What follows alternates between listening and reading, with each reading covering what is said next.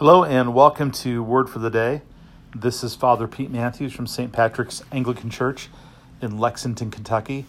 And today's Word for the Day is found in the book of Acts, chapter 17, verses 10 and 11. Acts uh, 17, 10, and 11. It says this The brothers immediately sent Paul and Silas away by night to Berea.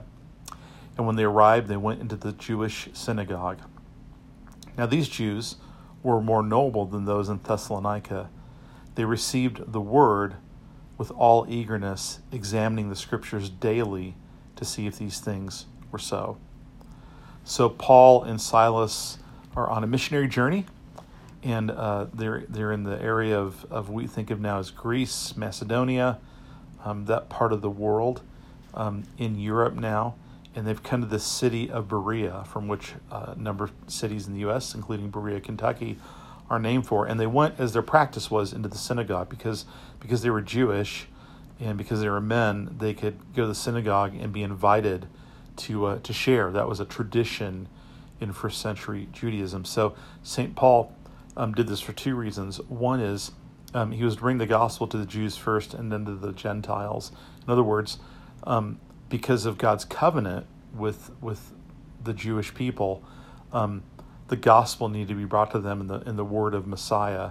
But also, it was a practical strategy because he had an automatic open door to share the gospel and bring bring that into a city out of which, hopefully, a, a new Christian congregation, a church, could be started.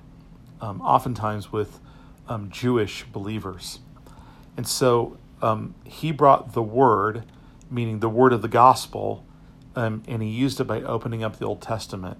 And we don't know what scriptures they looked at, but he was able to to open many places in the Old Testament, probably like Jesus did on the road to Emmaus, and show um, that Jesus of Nazareth is Son of God and Son of Man and Messiah. And what's so cool is how these Berean um, um, Jewish people becoming believers. They're receiving this word, they're receiving this message they're bringing, and they're diving into the scriptures to see this so.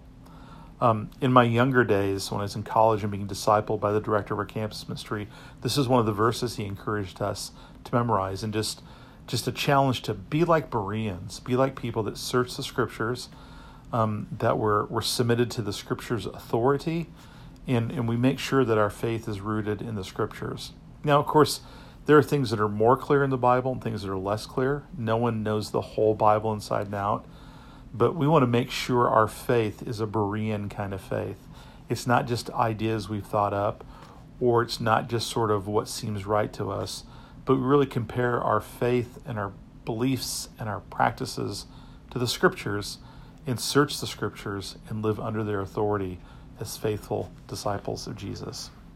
God bless and have a great day.